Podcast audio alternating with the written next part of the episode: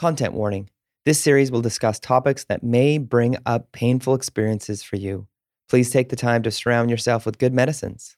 If need be, pause the playback and go for a walk, stretch, have a glass of water, and come back to the show when you feel comfortable. Welcome to the Métis Speaker Series. I'm your host, Darian Kovacs. On this podcast series, we will be exploring learning, healing, and rebuilding within the Métis community. Our goal is to create awareness of and generate discussion about Métis issues, as well as how to heal from and move forward in a healthy way. We hope to reduce Métis invisibility in BC through the personal stories from our Métis community members. This show is brought to you by Métis Nation BC and Jelly Marketing.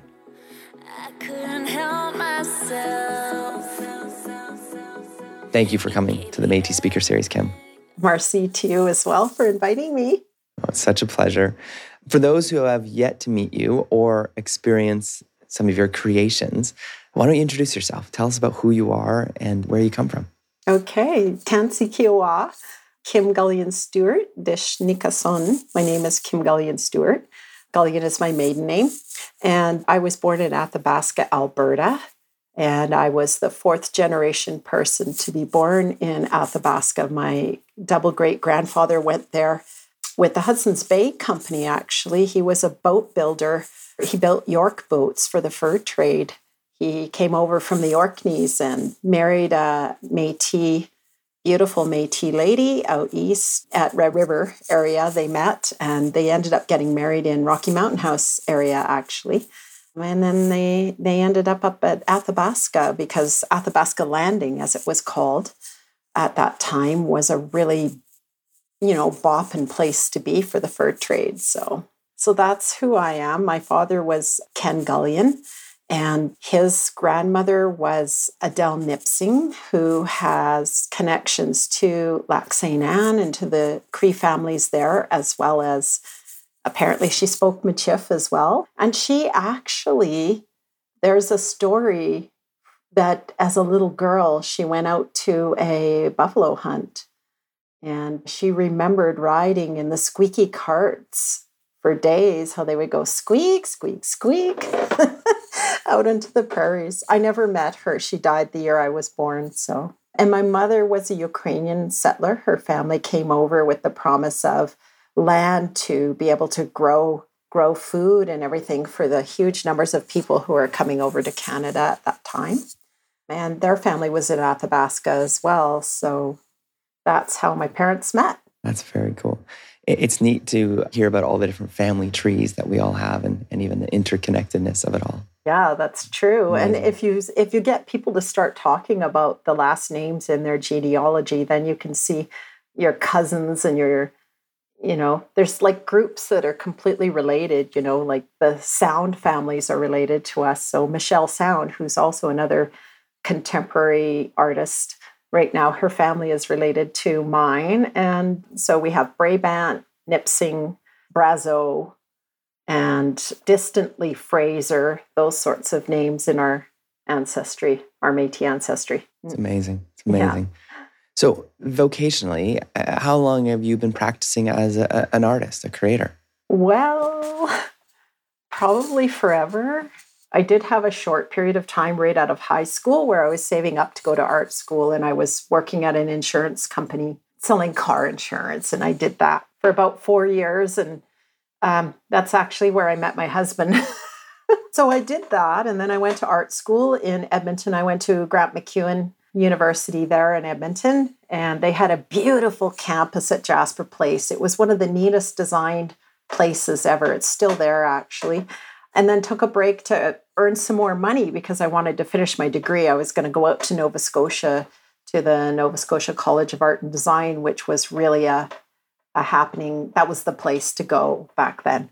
And instead, I met my husband and kind of took a little bit of a detour for a couple of years and then ended up we ended up in the lower mainland actually and i went back to school there at capilano university and i took well at that time you couldn't have degree programs so they were because they were a college they were splitting it into it was four years but you basically you took the first year as a sort of like a night classes, and the second year was a foundation, and then you took a two year certificate.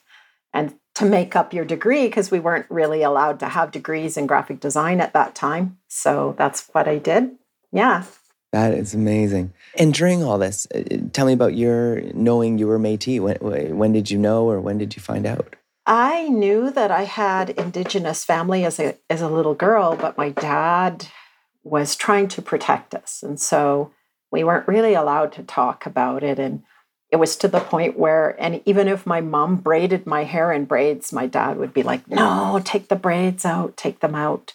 So I really wasn't able to explore that until, you know, out of respect for him, I waited until he passed away.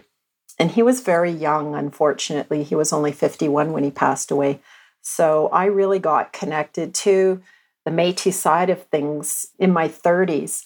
His mom had told me many times, Oh, your family, they're so interesting. You need to go to the library and look into the history books because they're there, you know. And I always thought it was fanciful stories, but in my 30s, I went and had a look, and sure enough, the Gullions were in the history books. We actually owned land close to where the Macdonald Hotel is in Edmonton on the riverbank. And they there was a whole group of Hudson's Bay Company men who had been given land along that area.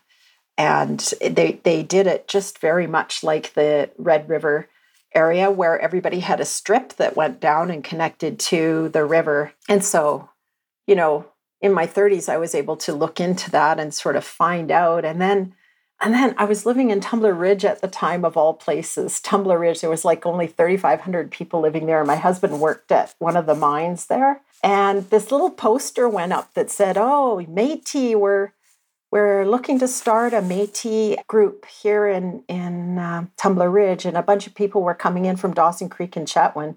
And I thought, Oh, I got to go go to that meeting, you know, see what it's about. And I remember walking in and I was kind of looking around at all these faces that looked like mine. You know, I, I was used to not fitting in. We never really fit in with the Cree kids, my brother and I, when we were little, and we never really fit in with the white kids either. Very fully aware that you were kind of somewhere in the middle. so I walked in and saw these people that looked like me, and I said, I don't know if I'm in the right place. And a, a, dear friend of mine who's passed away now, uh, Alan Tremaine, he was actually a residential school survivor. And he looked at me and he goes, Oh, no, you're in the right place. Have a seat. and that was just the most beautiful experience I had ever had. You know, I felt like I had met a whole bunch of family, and gosh, I really felt like I belonged. And that's kind of how we got started. And I ended up becoming the president of the newly formed Métis Association in Tumbler Ridge. There was only eight of us.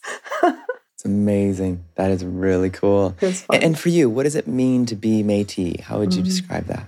Being Métis is super special because we bridge between multiple cultures, and most of the Métis people I've met can do the same thing that I do. Is that you can you can walk in your Métis way and fully fully be immersed in that. But you can also move into the settler side when you need to and talk to people from there. And so you kind of provide this beautiful bridge, which is so important right now between you know non-indigenous and indigenous cultures there's so many people now you know looking at reconciliation and really wanting to know as allies you know what can we do? What can we do to help? What can we do to you know support you? And so i think as a métis person we are uniquely situated to be able to walk in and understand both sides. And actually if you look i do a lot of reading into history. I just recently read the women of red river. It's an old book.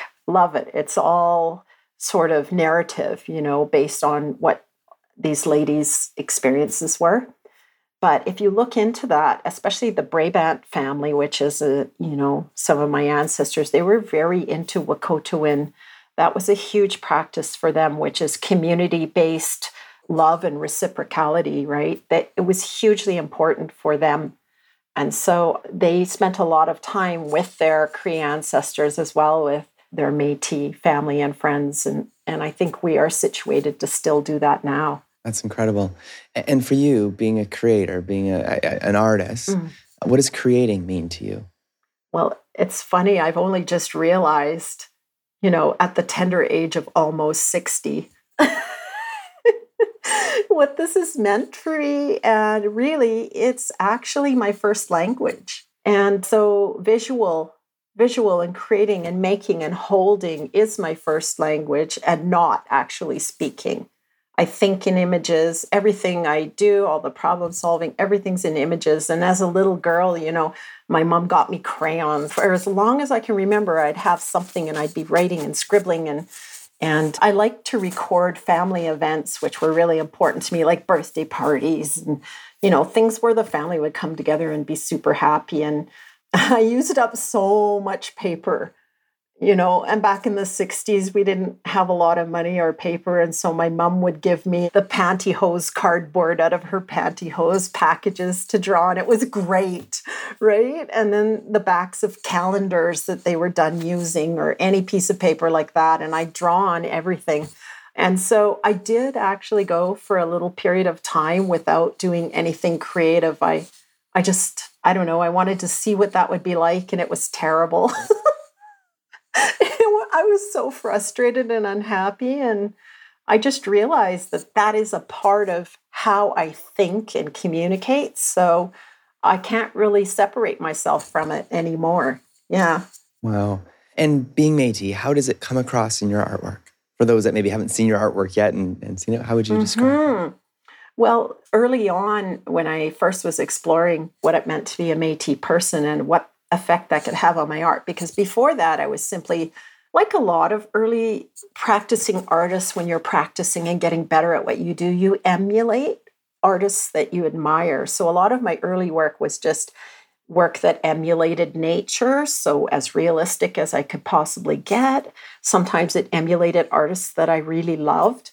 But as I got good at that, I wanted to start and find my own voice. And so one of the early things that I did was work on investigating what pop culture, Indian and cowboy culture, how it had influenced my brother and I. Since we didn't have direct connection to an indigenous community, I wanted to see if the old cowboy movies and Indian movies and those stereotypes had actually affected how I thought of myself as a Metis person. So I researched comic books and old movies and lunch boxes and just everything I could that had to do with, you know, depicting Indian, as they were ca- calling us back then, Indian people, and you know, were there stereotypes, and how did that affect me? So I ended up. Remember with, that pain medicine, that little box with the. That was where you'd often see it in advertising. Yeah. the pain medicine was called, but the guy with the headdress and. Yes, yeah. exactly. Or tobacco, right? Yeah. yeah.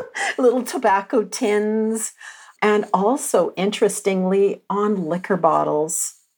I mm-hmm. actually did this piece. It was a video piece where I took this liquor bottle. It was shaped, it was all painted brown and it was shaped like an Indian chief and it held fire water as they were calling it. It just gets really terrible here but mm.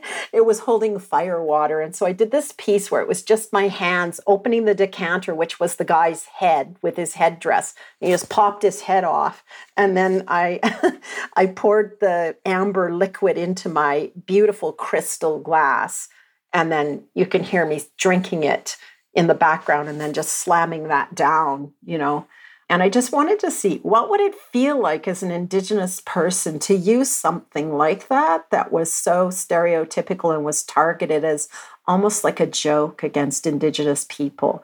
So I started working on those sorts of things that were meant to be jokes or meant to be heroic, like some of the comic books where the heroes were just outrageous. They were as outrageously gifted as Marvel comic heroes that we see now in, in popular movies. And here were these you know, native people running around, wrestling down giant grizzly bears and climbing up the side of a cliff on their horse. And so I redid and recreated these comic book covers. I painted them with my dad and my brother and I as the heroes. we had grown up. Do, do, those still exist somewhere? Oh, Are they yeah, somewhere we could yeah. find? Yeah, you can see them on my website. I'm I'm creating a new website where it'll be easier to find that stuff. It's kind of hidden on my website right now. But so my dad used to tell these fantastical stories about how he could wrestle the antlers off a moose and all this. So I turned those into the comic book covers, you know. That is incredible. Yeah, That is so that's how I started kind of like poking fun back at the mm-hmm. people who had sort of poked fun at us. Yeah. And right now, the work that I'm doing, which we've kind of been talking about, is something called counter mapping.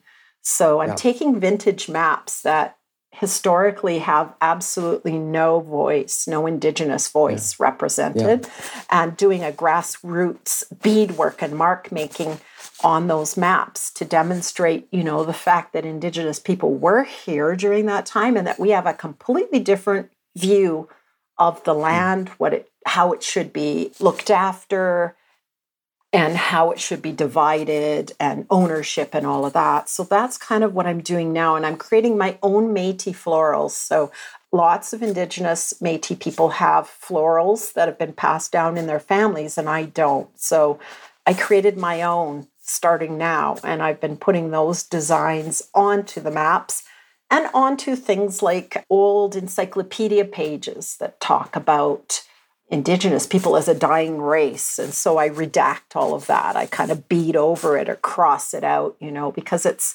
it's a myth. It's not true at all. So that's kind of what i'm doing right now. I even did some half breed they as they were called they're like half breed novel covers where they would they would cast the half breed man as like the super sexy desirable james bond of the indigenous people right? He was like every woman wanted him and every man wanted him dead you know? So i'm putting my beadwork over top of that because the poor guy he needs rescuing you know? He's on the cover there the way they paint him and everything. So i'm just adding you know what he truly deserved which was beautiful metis beadwork on his garments or whatever you know That's incredible. That's incredible. So, uh, being an artist, being a professional artist, Mm. and and one who, if you, uh, we were just talking before the show, I wanted to buy some pieces, and you're, you're a sold out artist, hard, hard, you know, you know, hard to get on request. Tell me about doors that have opened, and and maybe Mm. opportunities you've had or recognition you've gotten. And I know this is, you know, sometimes it's hard to brag about yourself, but oh I'm, gosh I'm asking if you could, if you could take a moment.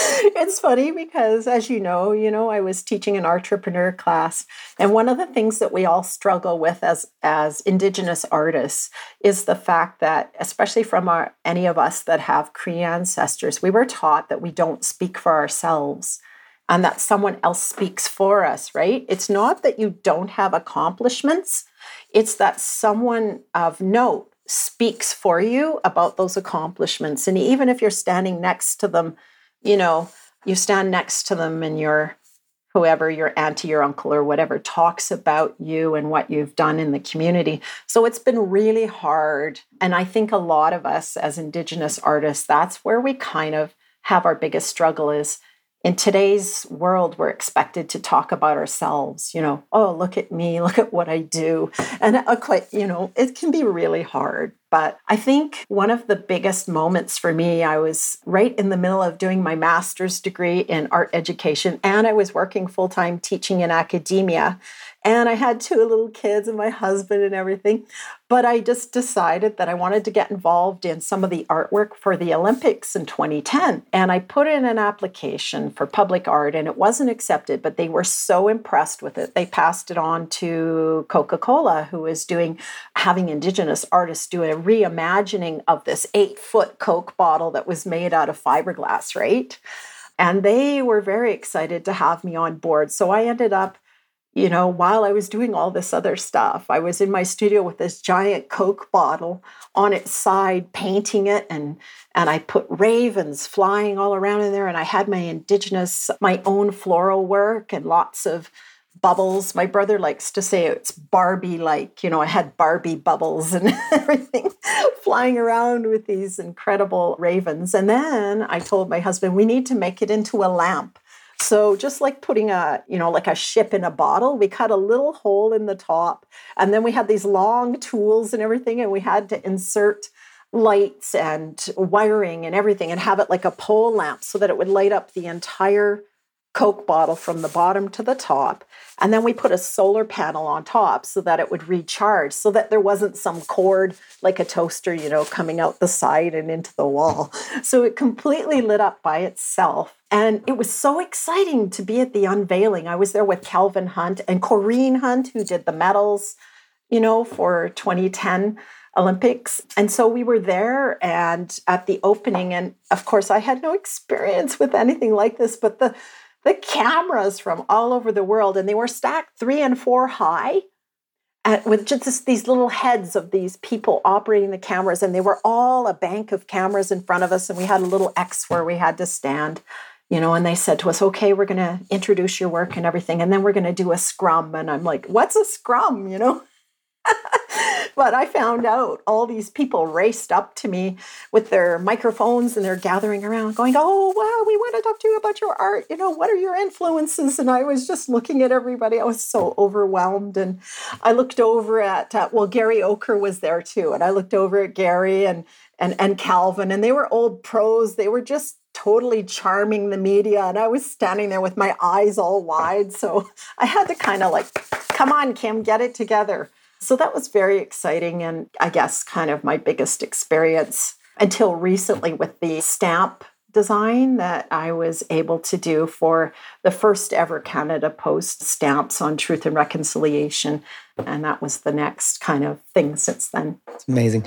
How does it feel? And again, uh, you know, pride, pressure, mm-hmm. whatever it looks mm-hmm. like when, you know, I mean, use Canada Post as an example. They picked a you know, First Nations artist, an Inuit artist, and you or the Métis artist representing. I'm just going to throw this out there, not to like uh, mm-hmm. overwhelm you, but like you are representing Métis artists oh, yeah. for the nation on stamps, and then at the Olympic. What what has it been like? Like the, the different emotions you feel or the experiences you get from that. Oh, it's you know what you bring up a really good point. It's heavy. It's very heavy. Like I first of all recognize what an amazing opportunity to be able to be in front of all these individuals and talk about our, our culture, which was hidden for so long. We were on the road allowances. We were, you know, just sort of living on the edge, on the fringe of everything. And suddenly there you are in front of the cameras. And I spent a lot of time before, like Canada Post had done a beautiful documentary. I don't know if you've seen it but it's a beautiful documentary and had all four of us artists there. And it was a whole day thing, you know, they came and set up in my house and that. And I was just meditating and thinking, you know, this is a huge responsibility. They're going to ask me a lot of questions about how I feel about uh, reconciliation, about my culture. And I really had to meditate and sort of stay in the in the moment and be thinking about you know, the core values that are important to me and to the others of us in our culture. And those have to be forefront and not necessarily what you do as an artist visually, but the fact that your artwork reflects core values that are so very important to you and to families and to people that own your art. So I actually had to take a break during the filming of the documentary because I started crying and I couldn't get it together. You know, they were asking me really hard questions about the little children that didn't come home from residential school. And of course, here in Tk'emlúps, this was the first place that was on the map with that story. And at the time, I lived very close to that location. It was so heavy, and we grieved so hard. So, yeah, I mean, there's a lot of grieving that goes on, as well as sort of positivity and hope every single time I have to talk. Yeah. yeah. And for you, talking about projects and talking about project, you mentioned one of the projects, and I, am going to hold it up here. I know listeners can't see it, but those that are watching the video can see this. This yeah. is the map that you would probably see maybe in your elementary school wall or maybe in an exactly. atlas if you own an atlas. And, and you put beads on it. You, you sewed beads into a map, which again, yeah. amazing story about why. Tell me about maybe about another art piece that's maybe coming up or that you're working on or another piece that you're really proud of and want to tell us about. Oh, for sure. I just want to point out that those maps that like the one that you have there that I'm mm. working with, those are in 1950s. They're actually I bought the uh, Canadian Dent School atlases and some of those yeah. would have been in the residential schools. Those children would have had those maps in their hands, yeah. right? And wow. so I I bought the authentic ones, and some of them still have the names of the students written in them that used them. Wow. Right. And then I pull the map of Canada out and I work with that, knowing how many hands have touched that and how many children have looked at that. There was recently research that was done into sort of whether or not you can find DNA attached to these old books that people handle. And a lot of times, you know, people would lick their finger and then turn the hmm. page. And you can actually find DNA information and extract it off of these old books. And how exciting! Like some of these people, some of these children aren't with us, but they but they are because their DNA is on the pages, the very pages that I'm pulling out and doing beadwork on. So for me, it's really exciting and important with all the things coming forward as well that I connect the past, the present, and the future. It's going to sound kind of like a, a weird sort of a spaghetti trail dodge, but I'm heading towards connecting Metis culture back to horse culture. We had such a huge horse culture back in the day. You know, horses and dogs did so much for us. And, and I've been learning about the buffalo runners and their horses and what different horses these guys had, you know, and how they decorated them and took off with these horses. I mean, as soon as they'd hear a gunshot, apparently they'd just take off running and they knew how to avoid falling buffalo. So here you are, you know, and this is my next project that we're talking about now, but they're running full speed on this amazing horse and they're not steering it, they're not holding on. They've got their gun up in their hands and they're, you know, shooting and trying to avoid each other. One of my favorite pieces of art in Canada from the past is a piece that Paul Kane did of the time when he got invited to go run buffalo with the half breeds, as they were known then. And it's kind of funny, and I don't know if he meant it to be this way, but in the painting, he's on the ground, all rumpled up, and the horses are running over him because that's what happened. He took off on the horses with everybody hunting in that. And it's, you know, I mean, this is somebody who rode horses every day, but, you know, he couldn't stay on his horse and he ended up on the ground and people had to come rescue him. So there's this amazing painting that he's done in his collection of these half breed running after the buffalo and someone coming to rescue him and he's all rumpled up on the ground. so amazing. I really want to look into that and look yeah. into the connection to the horses and sort of what do those homemade saddles mean for yeah. the people that rode in them, you know? What about the decor that was on the bridles?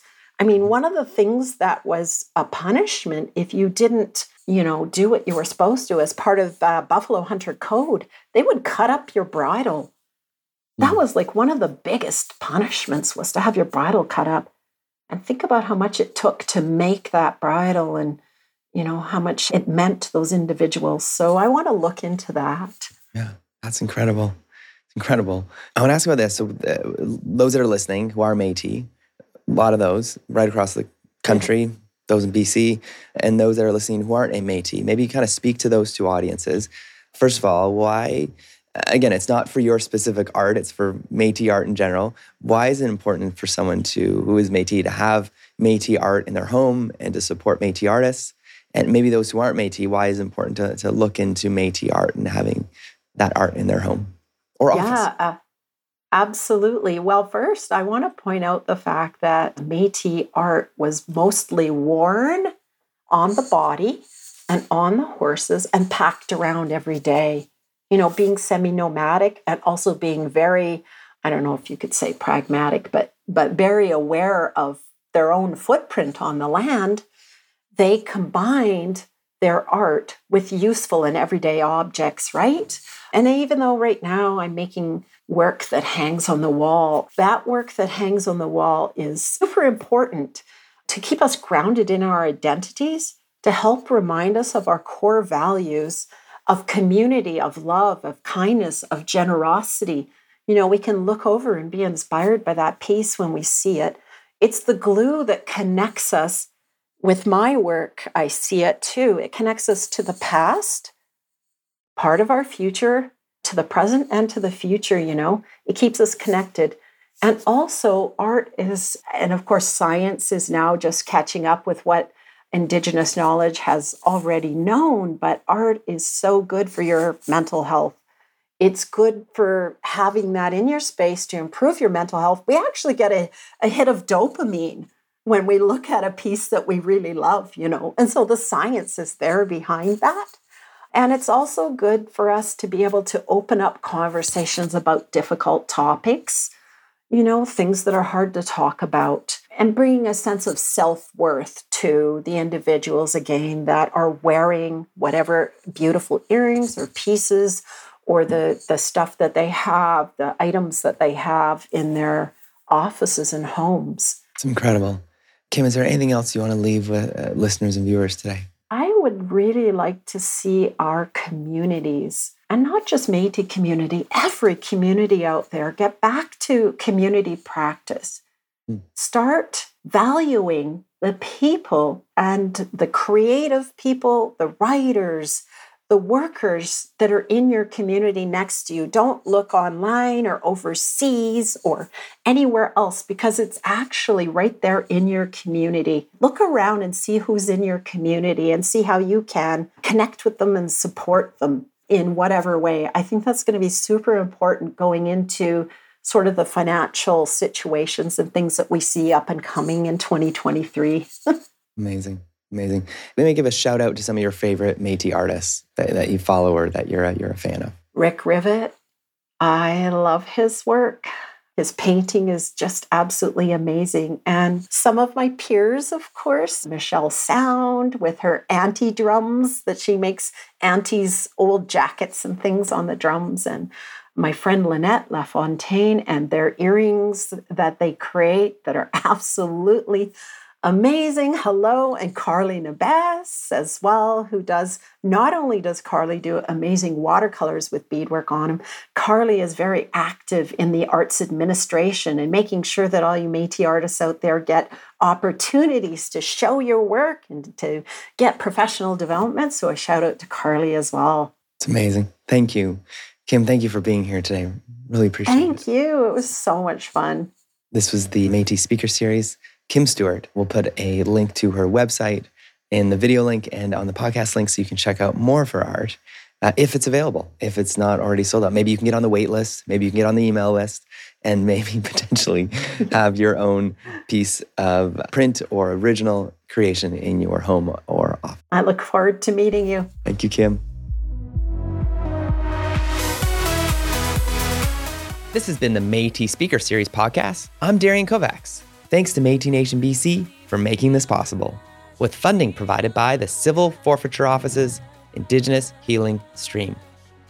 You can listen to all of our episodes, learn more about the podcast, and sign up to the Métis Nation of BC newsletter to stay up to date on Métis news at métispodcastseries.ca. You can find out more about the music we're playing by Love Life by visiting SoundCloud at soundcloud.com slash Love Life Official, L U V L Y F Official, and link in the show notes for your convenience. Follow us on Apple Podcasts, Spotify, or your favorite podcast listening device. See you again soon. Mina Kawapa Mitten, thank you, Marcy, for listening.